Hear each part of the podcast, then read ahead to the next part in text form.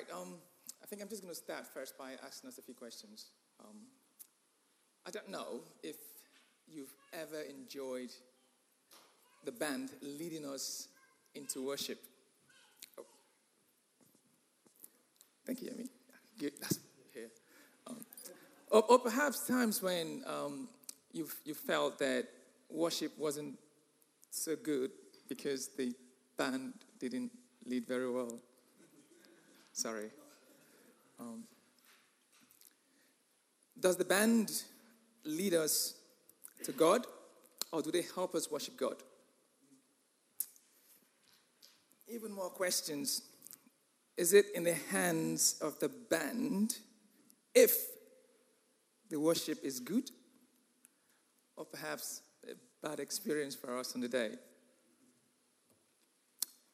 How about when the band plays really well? Does it bring down the presence of God? Uh, just share the first story today um, in the book of Second Kings, chapter number 3, verse 11 to 15. Shoot, pop up here. Can you all see? Okay. So here's a story um, in the Old Testament about a prophet of God called Elisha. Now, if you're familiar with the Old Testament, prophet would be someone that would hear from God. So if I wanted to hear what God was saying to me today, I would go to a prophet and inquire of a prophet. Maybe a king, for instance, wants to go to war. Uh, they don't know if they should go or not. They will go to the prophet to go and ask the prophet to know if God really wants them and what God wants them to do at the time. So Elisha is one of those prophets. Um, in this particular story, uh, three kings went to him and to inquire of him if they should go to war and what they should do. One of them, one of the kings, Elisha particularly doesn't like. Um, well, let's just read the story. Uh, and Jehoshaphat said, Jehoshaphat being one of the kings, Is there no prophet of the Lord here through whom we may inquire of the Lord? Then one of the king of Israel's servants answered, Elisha, the son of Shaphat, is here, who poured water on the hands of Elijah. And Jehoshaphat said, The word of the Lord is with him, that is Elisha. As the Lord of hosts, sorry. So the king of Israel and Jehoshaphat and the king of Edom went down to him. So all the three kings went to Elisha. Verse 13. And Elisha said to the king of Israel, Now, this is the one he doesn't like. This is the one he cannot stand. What have I to do with you? Go to the prophets of your father and to the prophets of your mother. But the king of Israel said to him, No, it is the Lord who has called these three kings to give them into the hand of the Moab. And Elisha said, Back to this king that he doesn't like. As the Lord of hosts lives, before whom I stand, were it not that I have regard for Jehoshaphat, the king of Judah, I would neither look at you nor see you. But now, Bring me a musician. And when the musician played, the hand of the Lord came upon Elisha. Sorry, more questions. Did the musician bring down the presence of God? Or did Elisha get lifted out of his emotions of anger and then was he able to receive and hear from God? How about our singing? Again, does it bring down the presence of God when we sing? Or, again, do we become more aware of God's presence? Joe said earlier on, um, where two or three of you are gathered in my name, there am I also in your midst. I'm with you always, even to the ends of the earth. During the last World Cup, um, one of the days I came back home, I wanted to watch the football game. And I got home, I tried to flick on the channel, the particular game I wanted to see, about half seven or so. Um, I couldn't find the actual channel I wanted to watch the football on. I felt, okay, they're not transmitting the football. So I then rang up one of my friends to complain, actually, to say, well, why are they not transmitting the football game? And then he directed me to say, no, I think it was ITV3 or 4. I then tuned in, and then the game was on.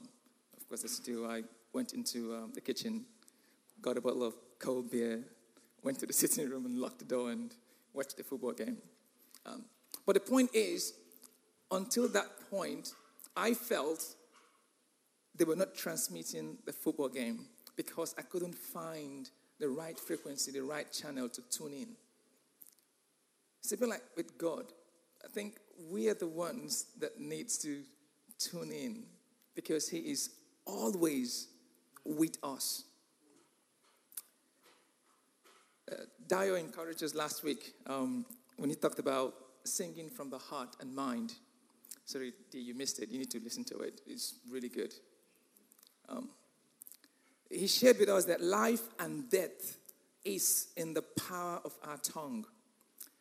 So we need to be very intentional about what we listen to and what we lean, what we sing along to, because the first point is that singing engages our emotions.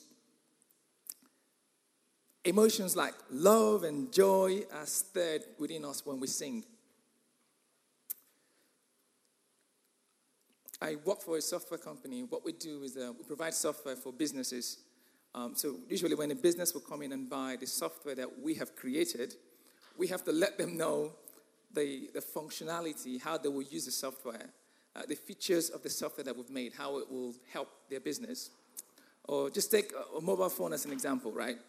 Whether it's an iPhone, a Samsung, the, the creators of this mobile phone, they put in certain features, certain functionalities. So perhaps they'll tell you, Joe, yours can do a text. Perhaps it can go on social media. I don't know what else your phone can do, but they, they tell you what these mobile phones are able to do. Now, God is our creator. And God also has put in certain features, certain things within us. I know some of these things, you know, if we look at Galatians chapter number 5, verse 22, again, that should pop up. These are some of the features that God has put in us. They call them fruits of the Spirit fruits of love, joy, peace, patience, kindness, goodness, faithfulness, gentleness, self control. These are things that are inside of us that are stirred when we begin to sing to God. See, when preparing for these, I found out something for the first time that singing and particularly joy are so intertwined. It's almost like one triggers the other. You can't separate both of them, joy and singing. It's true. I mean, just to say, uh, we all know, I guess, that, Psalms are actually songs. And in the Psalms, I found some of these correlation between singing and, and joy. Psalms 100, verse 1 to 2 says, Make a joyful noise to the Lord, all the earth. Serve the Lord with gladness. Come into his presence with singing. Psalm 95, 1 to 2 also says, Oh, come, let us sing to the Lord.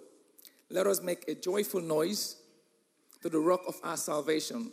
Let us come into his presence with thanksgiving.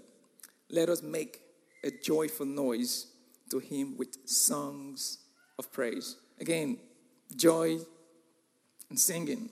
I can read one more, one more Psalm. Psalm 71 23. My lips will shout for joy when I sing praises to him, my soul also, which you have redeemed. Again, we can see that strong correlation that when we sing, something happens with joy. And I like the way James puts it in James chapter 5, verse 13. If you're happy, sing. Literally, if you're joyful, sing. So singing can bring out joy, these features of our spirit joy, love. When you sing, sometimes what happens is you realize God loves you. And for some reason, before you know it, that love almost you become a channel of pushing that love to someone else. See, I, I personally believe that God made us to be happy. Uh, I, I do believe that He was happy when He made us. Um, there's, there's proven this in the Bible. I mean, if you look at the account of Genesis, it talks about uh, God on the first day making the heavens and the earth. And he said it was good. And then he made something else, it was good. And something else was good. Until when he made you and I, mankind, he said it was very good. um, and it's also very interesting that we talk about when we sing, we're joyful. Uh, the same thing happens to God. When God sings over us, He's also joyful. Um, if you look at uh, Zephaniah chapter 3, verse 17, I know, Joe, you're looking at me, Zeph, what? If you take the Bible, go to table of contents, Zephaniah, you will find it. Yeah. Um, Zephaniah says, The Lord your God is in your midst, a mighty one who will save. He will rejoice over you with gladness. He will quiet you by his love. He will exalt over you with loud singing. See, we recently completed um, a series on uh, Philippians. I think to sum it all, Yemi did one of the last uh, sessions was about contentment. And he was broadly telling us how not to worry about situations in life, how that we should be joyful and we should rejoice always, regardless of the situation that we um, find ourselves. I think that we can rejoice always because God has given us everything in this life to enjoy. It's true. I'll just refer you again to another quick scripture, 1 Timothy 6:17. The latter part of it, but it says, As for the rich in this present age, charge them not to be haughty, nor to set their hopes on uncertainty of riches, but on God, who richly provides us with everything to enjoy. God provides us everything, not some things, everything to enjoy. That's why I can also say, I can count it all joy even when I'm riding rough times. Now, I understand worrying is, not worrying actually, is, is very difficult. Um, I just share with you some of my, my thought process on worrying. When I start thinking about things that maybe last week I didn't achieve, or um, a project that I missed the deadline, or something like that, something that's already passed. But I'm thinking about it because maybe someone, my boss, or someone told me I didn't do it right. I'm thinking about it, and then gradually, for me, worry starts creeping in. Other times is like this coming week, I've got a really tough deadline to meet. But I'm already started thinking, will the client accept my proposal? Would they like what I put out there? Would they, what if, what if, what if? Anxiety starts creeping in.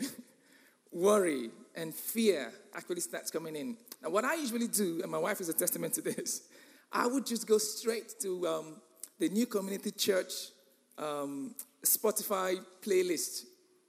It's free, by the way. Um, and thanks to um, Chris Smite.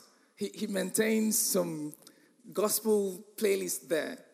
And as I begin to listen and sing along to those songs, I'm telling you the truth, all of a sudden, my eyes just move.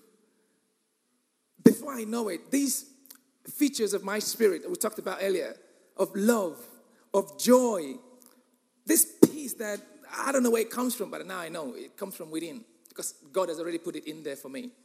But all of a sudden, it wells up. And then my situation gets into its right perspective. So, this is what happened to Elisha, we read earlier. He couldn't function right with the Spirit of God. They had to get a musician to help, his, to help him focus his mind. Um, in fact, this is how David, another guy that we all like so much, that wrote most of the Psalms, that's how he got into the palace by playing music for another king. Perhaps that's where he learned how to um, uh, write and, and make music that we see in the Psalms today. Singing brings gospel truths. See, when we sing, the words all of a sudden come alive within us. Suddenly, we stop worrying about the situation as we focus on Jesus. It says, looking unto Jesus Christ, the author, the perfecter of our faith.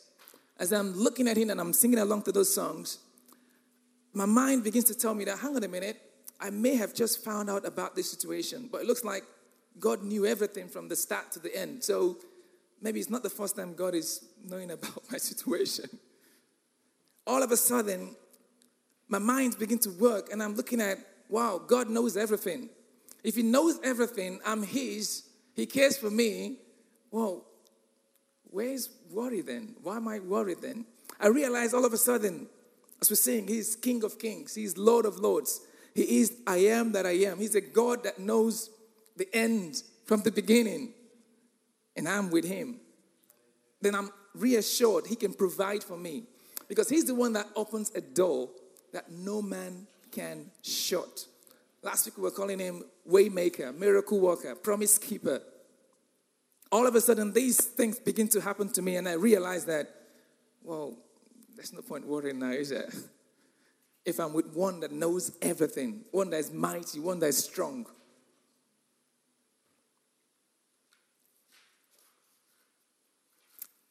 I remember an old song we used to sing many years ago back in Nigeria. It says, I'm not moved by what I see. Hallelujah. I'm only moved by the word of God. Hallelujah. So it's true. If God said it, I believe it. That settles it. Now, I'm not saying, no, you get nasty with this songs like, like someone upsets you, maybe your friend, your wife, maybe uh, Dio upsets Yemi again, as it does. And then Yemi tries to make amends with him and he ignores her. And then she turns around, I'm not moved by what I see. Yemi, you're already moved by that action. Um, but that's not what we're saying, right? You sing it to yourself for yourself. Now, at this point, I could do one of two things is to talk about being careful what you listen to, because what we, what we listen to actually influences us. I could say stuff around be careful of secular music, right? Or we can begin to pick and choose which one of Spice Girls songs we shouldn't listen to, or which Westlife song that Joe sang last week or two weeks ago that's good that we can um, but by faith, um, thinking we should do something slightly different. As we mentioned already, these psalms are actually songs. I think that we need to sing gospel songs. We need to sing ourselves currently into the gospel story. See, James Silly will often talk about that we're in one big story of God, right? A story that has a beginning, has an end, and hopefully there's a middle part. And somehow we find ourselves in between the beginning and the end. So I'm asking myself, can I perhaps use something like a GPS to, to locate where I am in the story? What, what does a GPS actually stand for? Global.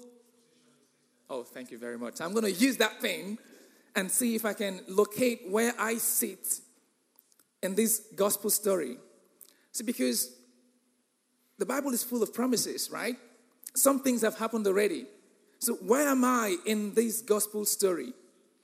I'm asking myself. Just to catch you up on some of it, if you're not a Christian yet, just to give you a quick snapshot of where we are in the story.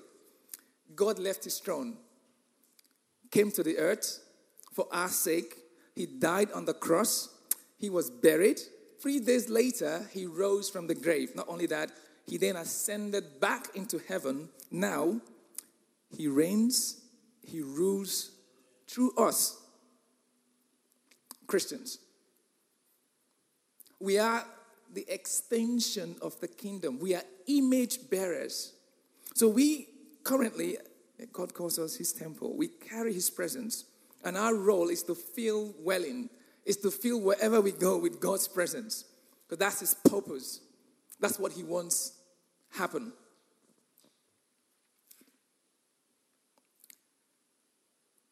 I think we should take this a bit seriously. Again, it's the command, right? It talks about that we will multiply and we are fruitful with the purpose of filling the whole earth. with the glory of God. And I suggest we do that whilst joyful and singing. See, when we read the Bible, we need to read with an understanding of things that have already happened and things that are yet to happen, just like Peter did. Um, I think it was Isaiah chapter 53, verse 5 or so. Isaiah is a prophet as well of God. Now, he's saying something that would happen in the future. He was talking about Jesus Christ. Screen. Yeah. It says, by his, but he was wounded for our transgressions, he was crushed for our iniquities. Upon him was the chastisement that brought us peace. And with his stripes, we are healed. He could have just said, We will be healed, because it hasn't happened yet when Isaiah said this. So Isaiah was looking forward to it. And then Peter, later on, after this event had happened, is now looking back and then telling his audience, his listeners.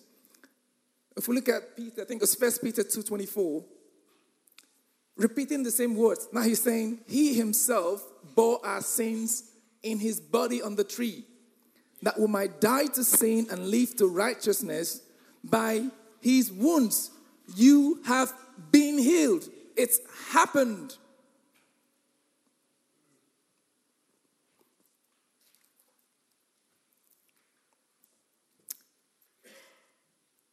David did the same. So the Psalms that we sing, the Psalms that we read, David also was looking forward to Jesus Christ. I think it was Psalm 22 or so. He was talking about how they will take the body of Christ and share lots with his, his garment and stuff. So he too was looking forward to it. So again, when we sing songs today, when we read the Bible, when we read the Psalms, we've got to put ourselves, where are we now in the story? We shouldn't lose sight of what's already happened, even as we look to the things that are yet to happen. How much can we do with the things that we already have? Let me make the songs of a nation, and I care not who makes its laws. It's a quote from a guy called um, Andrew Fletcher. Let me make the songs of a nation, and I care not who makes the laws of that nation. Um, this was my old job, not my current colleagues anyway, but my old colleagues. It was a time when we were writing a letter. I don't know why we were writing it outside of the office. But anyway, we came to a point where we're talking about the last day of April or so. We couldn't remember exactly how many days were in April. And just out of somewhere, one someone just busted with a song of 30 days in April, June. And, and then we were able to get the exact that we needed. That's the power of songs. That's what songs can do. Songs can make you remember things from when you were even four. This is why we need to sing at home with our families, with our children, with those that we do life with. Have you realized that there is going to be a lot of singing in heaven?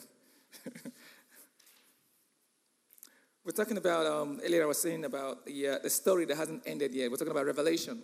Now, for us as Christians, we get most of what will happen in the end of the story in Revelation.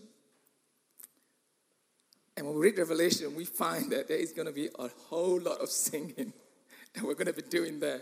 I'll just read one to you very quickly Revelation 19 5 to 7.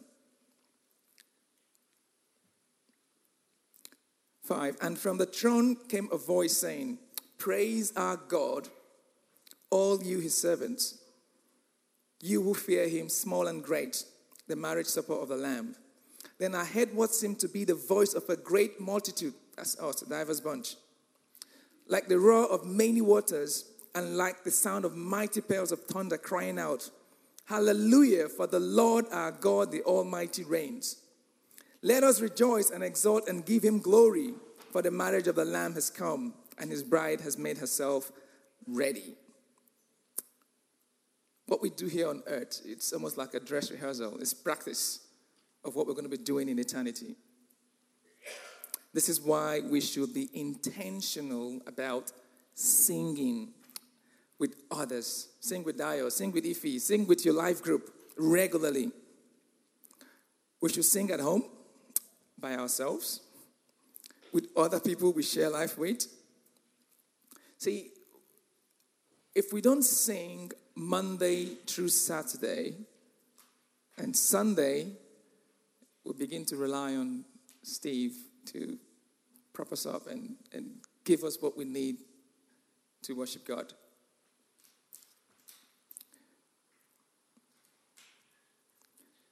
Just quickly share uh, Deuteronomy 6 5 to 7, talking about teaching children how to sing. Um, it says, You should love the Lord your God with all your heart and with all your soul and with all your might. And these words that I command you today shall be on your heart. You shall teach them diligently to your children and shall talk of them when you sit in your house and when you walk by the way and when you lie down and when you rise. I'm looking for another when. It seems like do it always. So we need to encourage children to sing.